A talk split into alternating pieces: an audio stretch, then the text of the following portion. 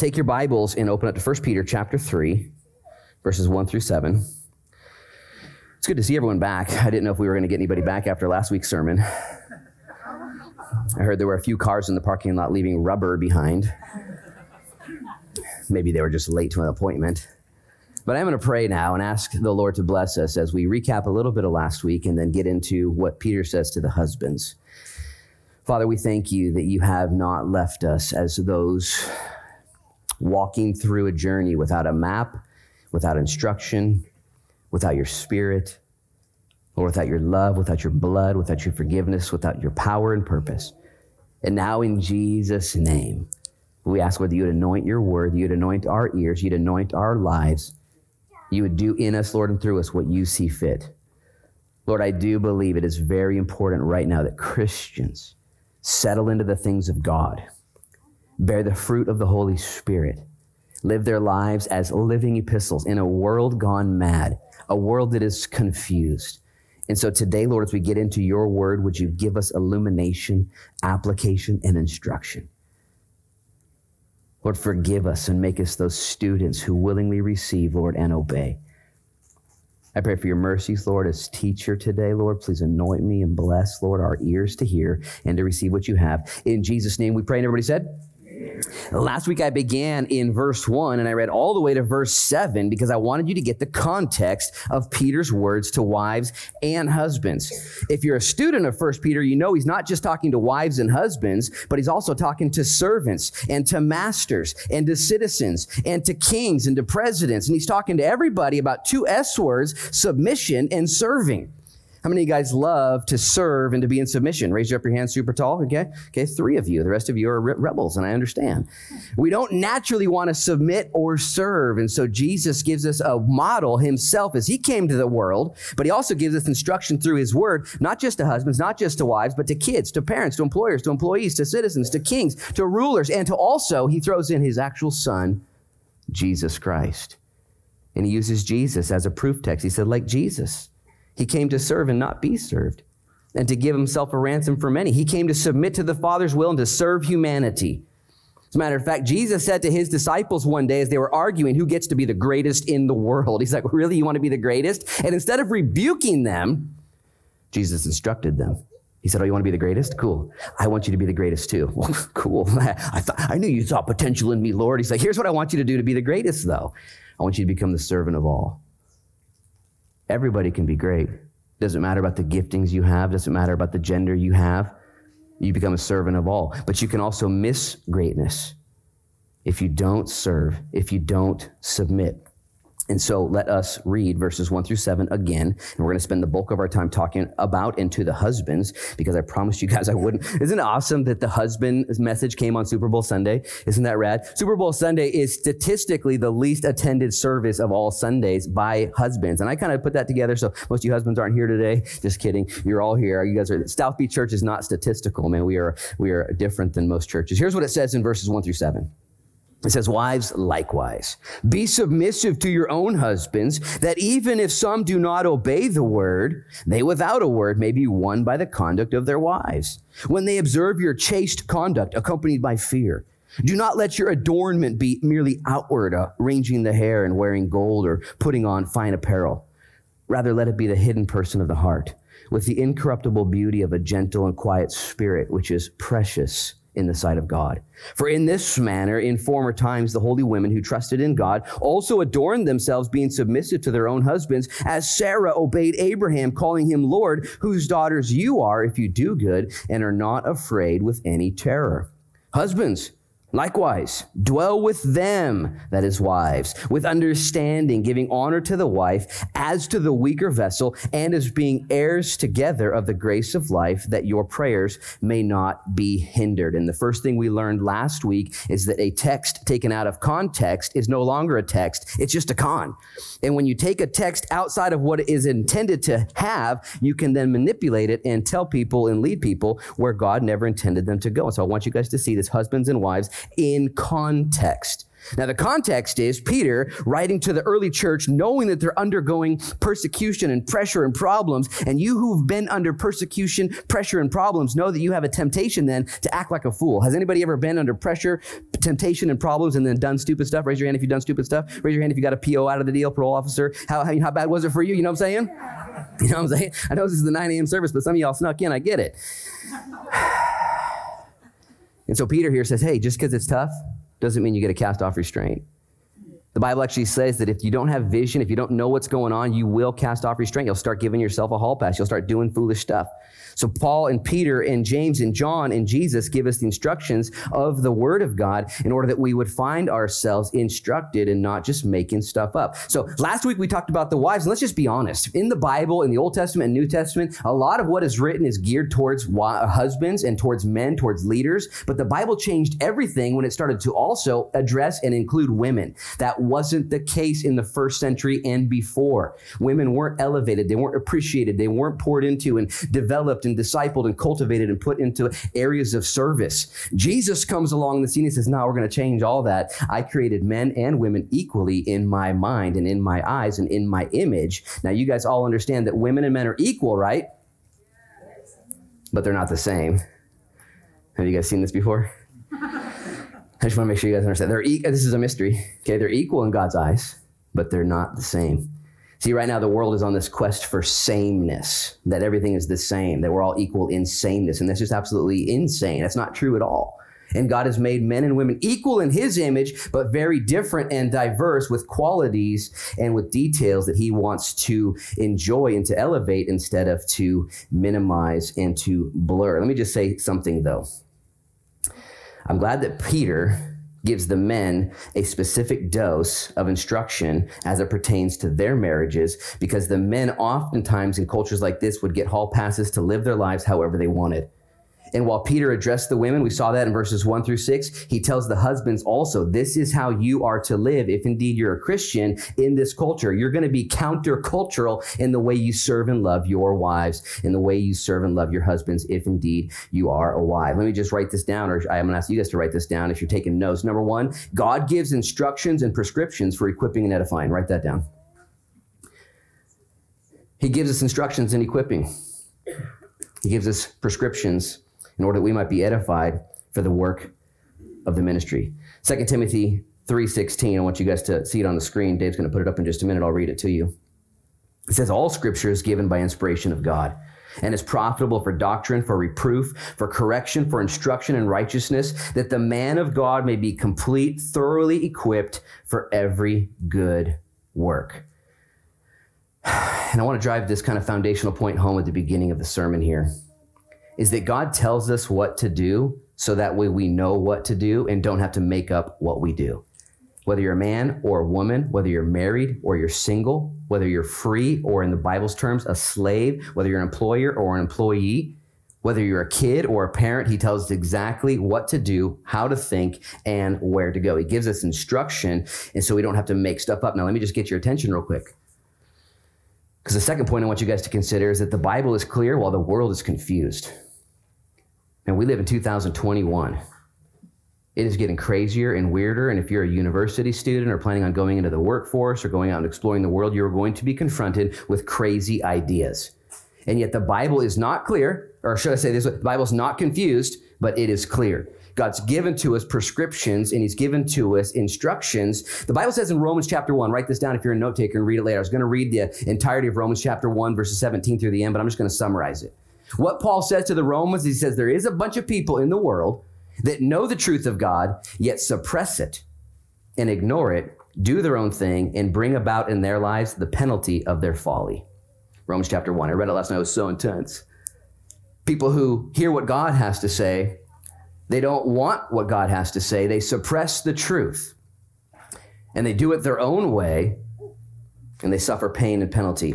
I've already had you guys raise your hand a few times, but have you guys ever suppressed the truth and done it your own way and suffered pain and penalty? Raise your hand again. Okay, your hand, your hands are gonna get tired today, man. So, man, I have suppressed the truth. I've known what God says to do. So ah, I'm just gonna try it my way for a minute. And I'm so glad you guys are here with us because we went over a principle last Sunday. And, and a lot of Sundays I, I, I use this phrase, which is God said it, that settles it, or I believe it, and that settles it. And when you get into that mindset of Bible study and what he says, or even in your walk with the Spirit, I've been at times in my life praying with the Lord and asked him for direction and instruction. And I felt the Lord tell me to do one thing or another. And sometimes He'll tell me to do something I don't want to do. Has that ever happened to you? Like quit this job or end that relationship or move to this place or do. Can I just encourage you? Father knows best. When the Lord speaks to you through His Word, through His Spirit, through His bride, through His body, when the Lord instructs you, trust Him because God knows what He's doing. And so Peter gives instruction, prescription, and direction for wives and husbands what he's showing is that God's original plan is for men and women. As a matter of fact, Genesis 2, I'm going to say some controversial stuff today because I want to offend everyone equally, so I'm going to do my best to kind of just offend across the board. In Genesis 2, we see the creation of man and woman. Genesis 2 comes before Genesis 3. Write that down on your notes. It's super smarty pants stuff right there. In Genesis 3, we see sin enter the world and all kinds of corruption and chaos and sin and, and compromise and folly and penalty and pain, all kinds of stuff. Everything in Genesis chapter 4, we see the first murder. Cain kills Abel. It's just horrible. But in Genesis 2, everything is perfect. And God says, Here's my perfect world one man, one woman come together in marriage. God identifies clearly in Genesis 2 there are two genders.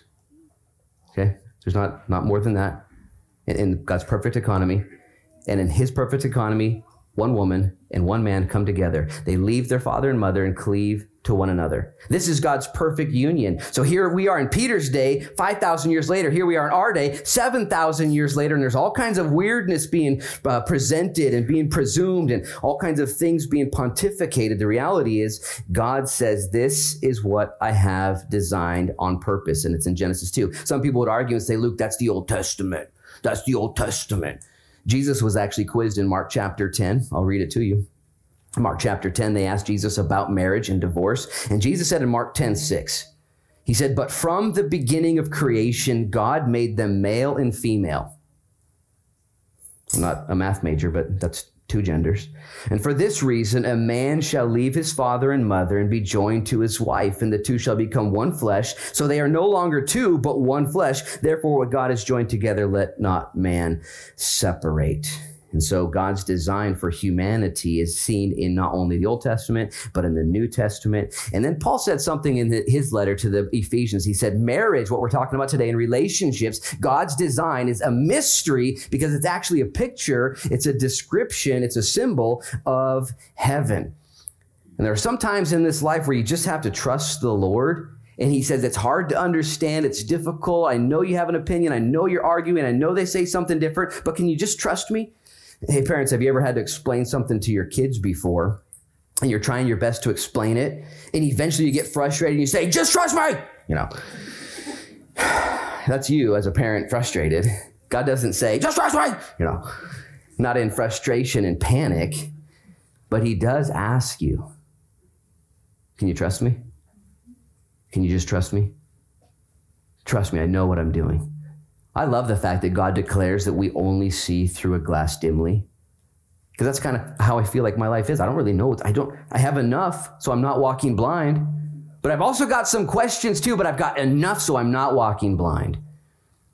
And God declares to you and to me, this is what he has for marriage. This is what he has for men and women, which is the perfect Super Bowl message. I'm really excited about preaching this one today. This is super fun. It sounds like a, a, a fun lesson to teach. He says, likewise, Okay, everyone gets their own instructions. Look at verse uh, 7. It says, Husbands, likewise, dwell with them with understanding, giving honor to the wife as to the weaker vessel, and as being heirs together of the grace of life that your prayers may not be hindered. He says, Husbands likewise, in verse 1 of chapter 3, he says, Wives likewise. And what he's doing is he's connecting this to the previous examples that he's presented to us, which is submission to masters, citizens to kings, Jesus to the cross. And he's saying everyone gets an opportunity to serve and to give themselves over to somebody else. Can I just tell you right now, I already mentioned this in the beginning, that Jesus quoted this of himself, Mark 10 45. Maybe that verse will go up on the screen. Jesus said in Mark 10 45, the Son of Man came not to be served, but to serve and give his life a ransom for many.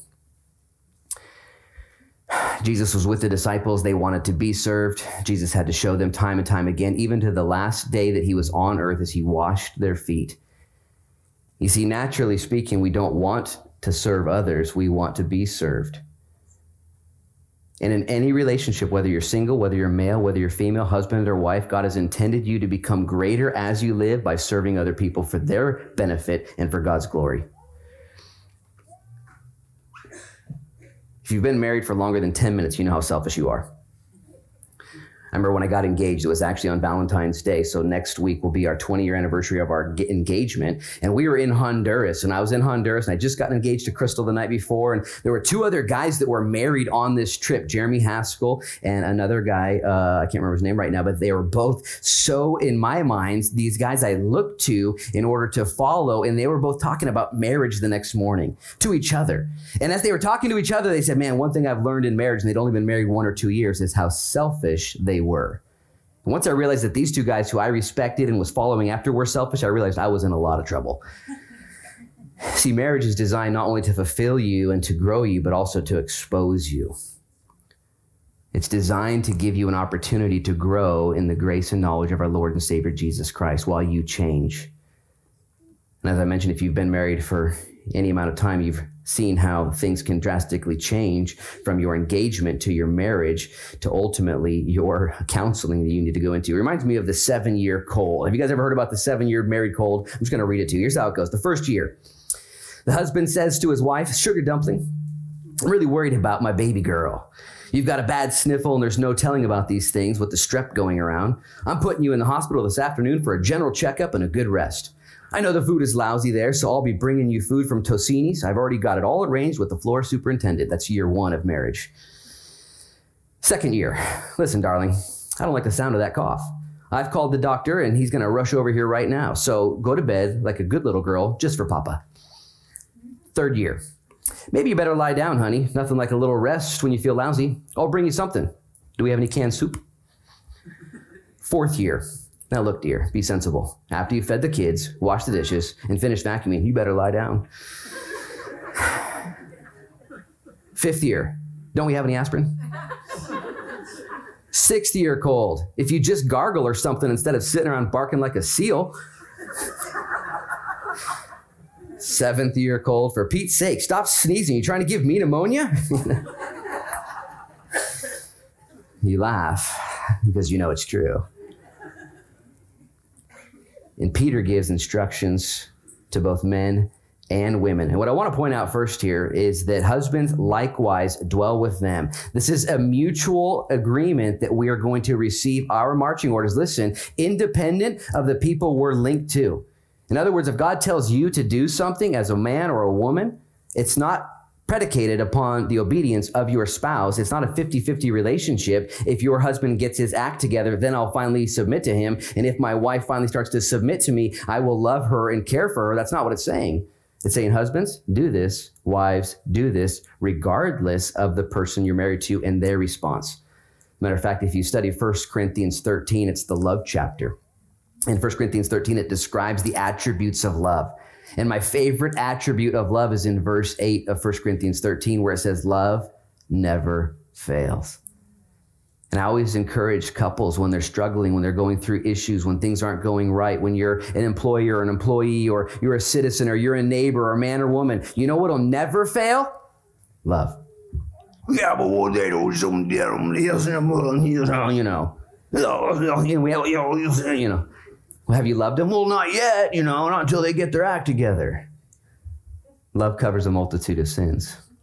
Love keeps no record of wrong. Love never fails.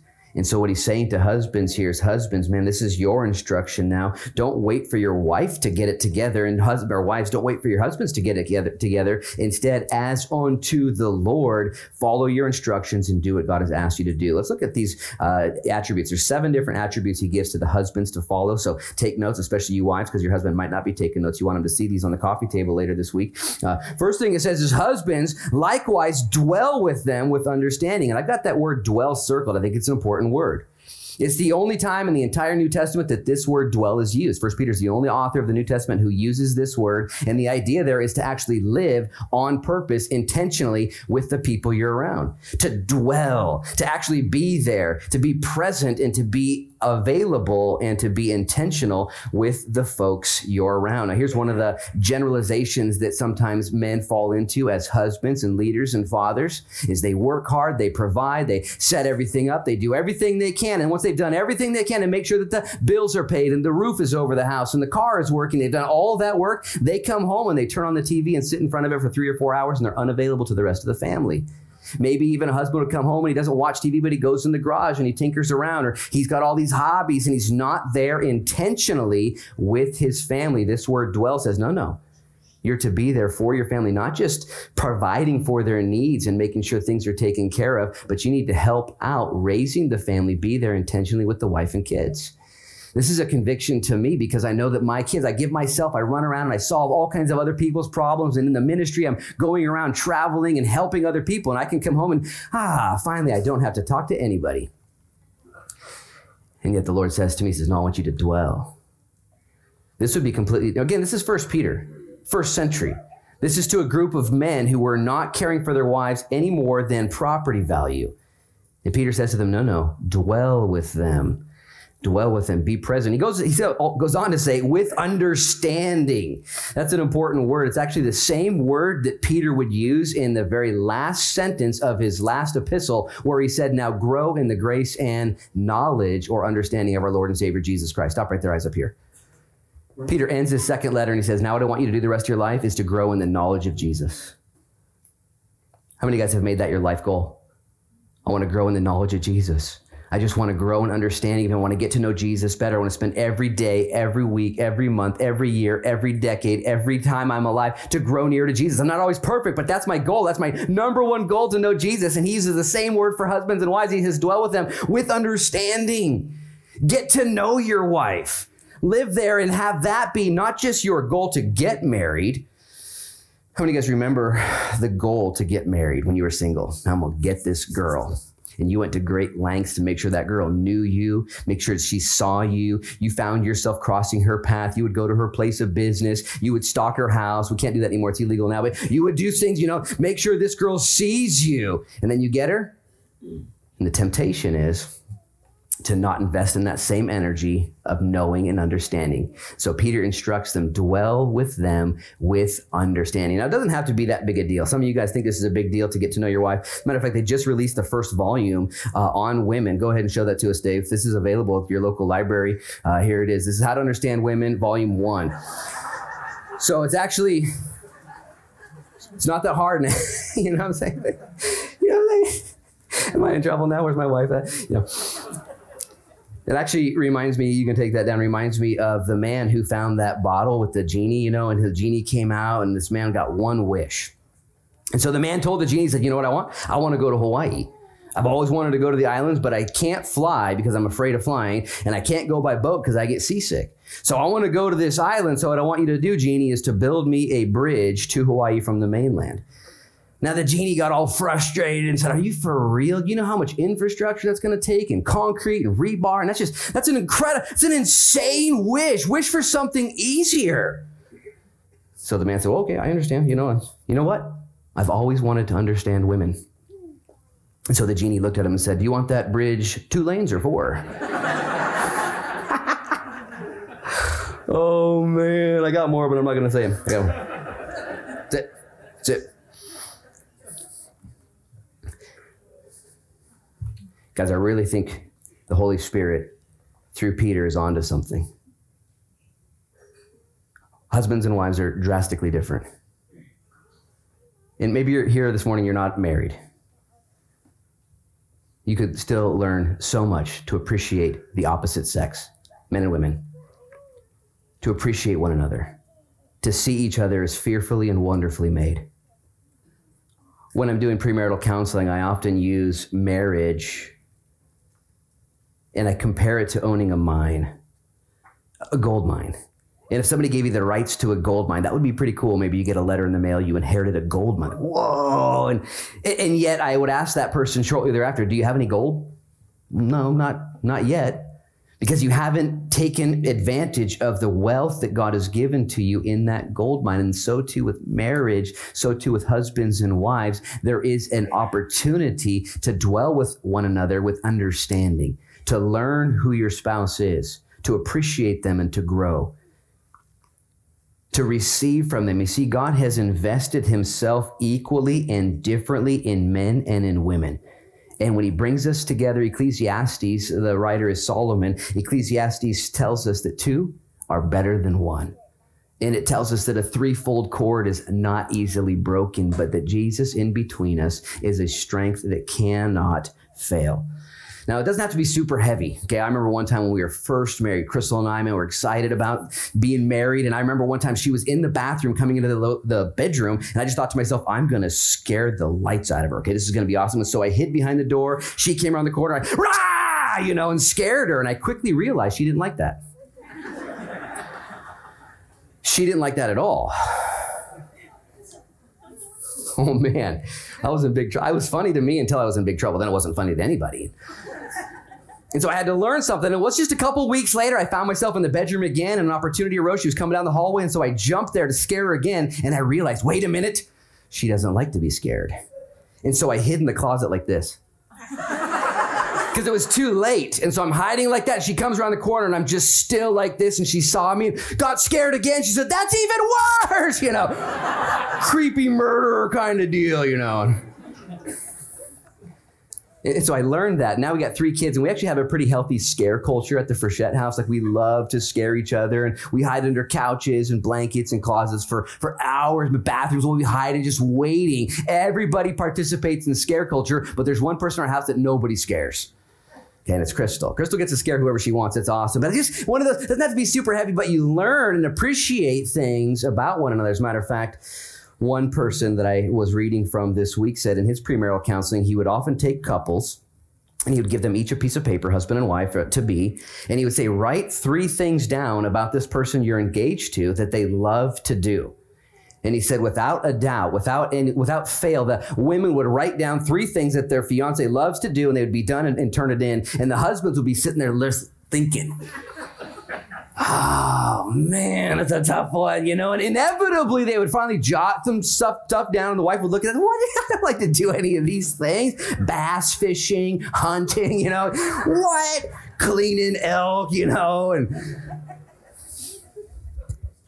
dwell with them with understanding. Okay, what this literally means is, and this is for you husbands, I want you guys to pay attention it means for you guys to live with an attitude of empathy, consideration, compassion, asking yourself, what's it like to be my wife? What's it like to go through what she's going through? What is my wife going through? There's a proverb that says, Be diligent to know the state of your flocks. Whenever I read that in my weekly, monthly routine through the Proverbs, I always think about my wife, my kids, and my church. I don't have sheep, I don't have flocks, I don't have things like that, but I do have people that I'm in charge of, and my wife is number one. How's she doing? She doing okay? What's she going through? We homeschool the kids. How's that going for my wife? Is that still sustainable? Is that okay? How can I help?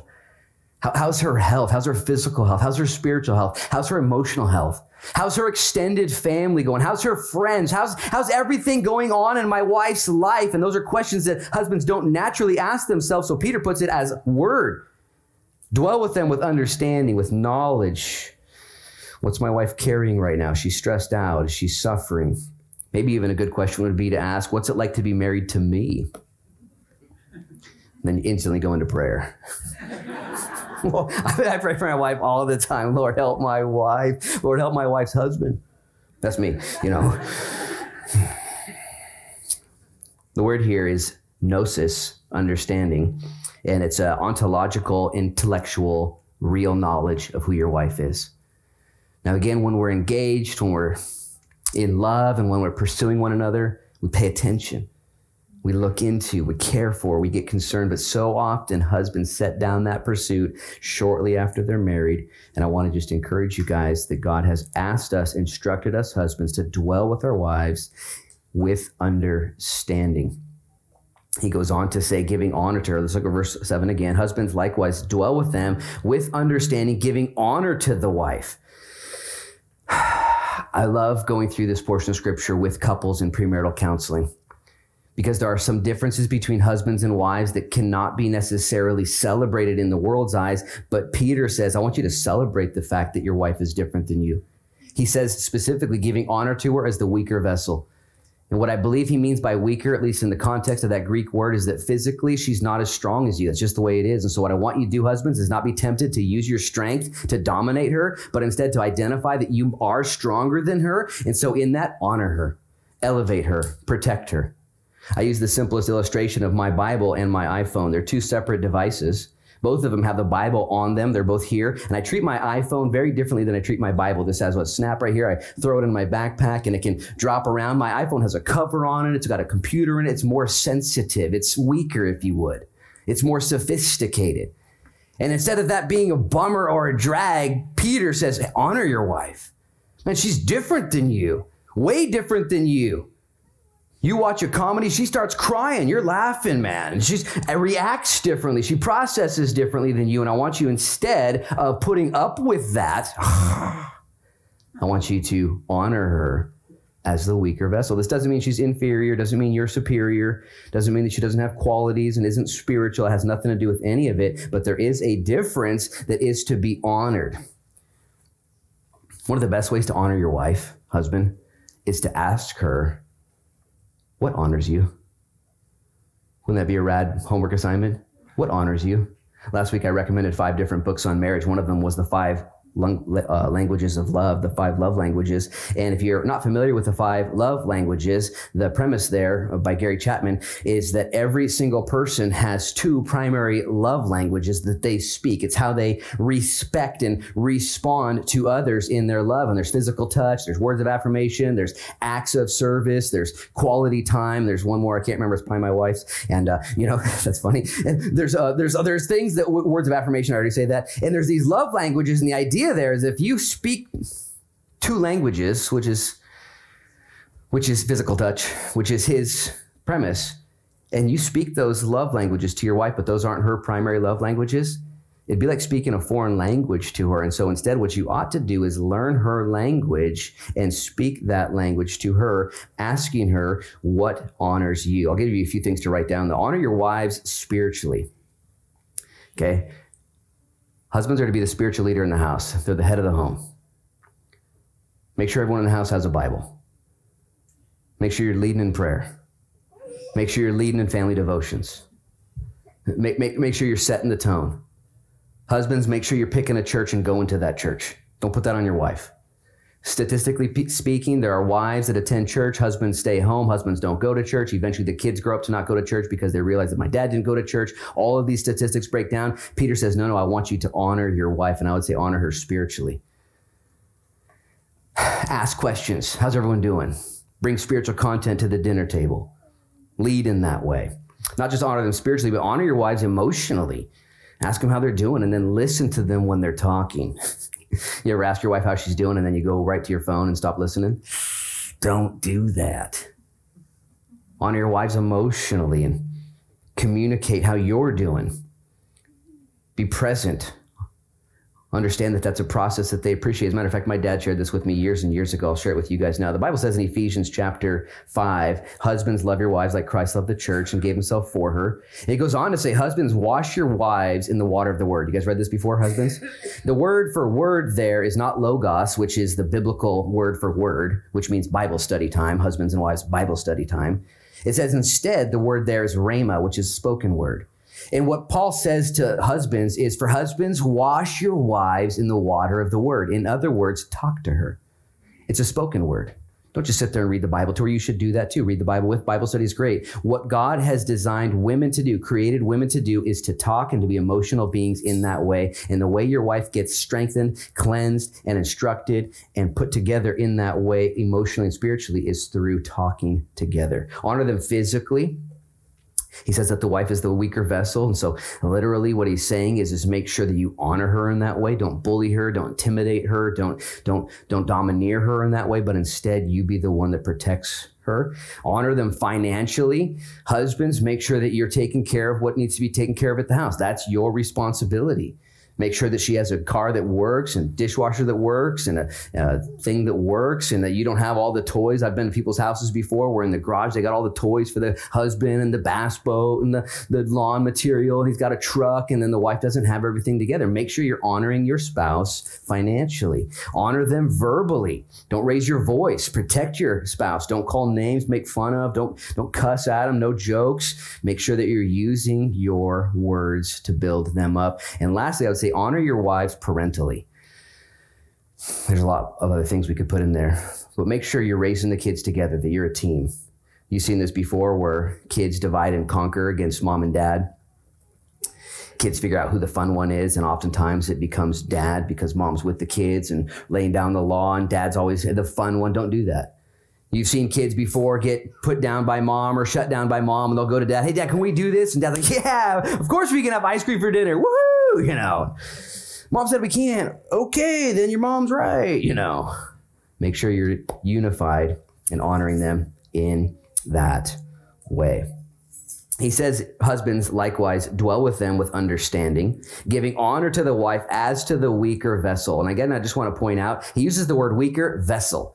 Vessel is a term in those days that would be used to hold something of worth and of value everyone in here holds something of worth and value, and it's called the Holy Spirit. It's called God. We're the temple of God, husbands and wives, male and female. Male and female are not the same though in makeup. One illustration I heard is that men are kind of like a clunky A&W mug root beer. Just kind of a mug, just kind of, you know, I could drop it on the floor and it would probably hurt the floor more than it would the mug. And it's not that big a deal. I can throw it in the back of my car and it rolls around. Where women, are often like a fine glass, a goblet, like a wine glass. And you would treat that vessel of honor differently than you would a kind of thick and unruly A&W mug.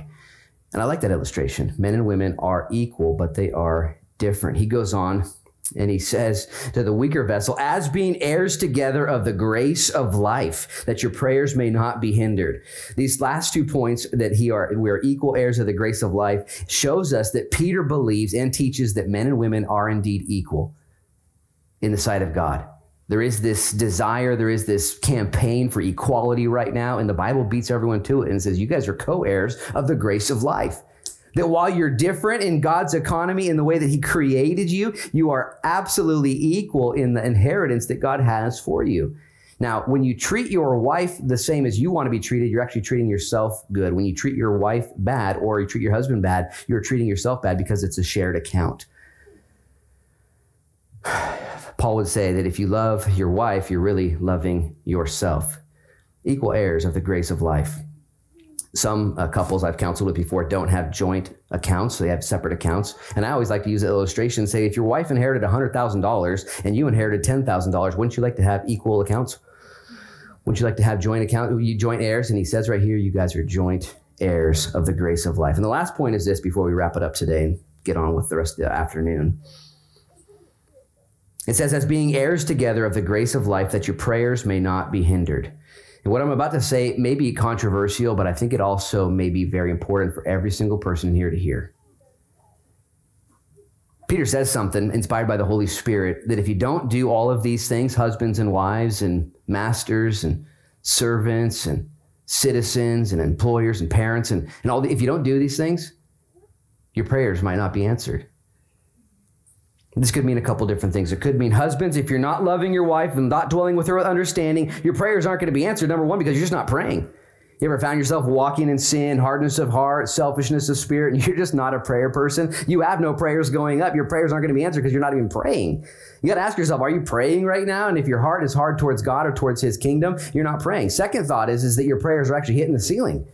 God looks at your life and there's not any, any pleasure in what he sees, and so your prayers aren't being answered. I would simply put it this way, though, that if you're not doing what God has asked you to do in your life as a husband or a wife, that not only will your prayers not be answered, but your life won't be fulfilled.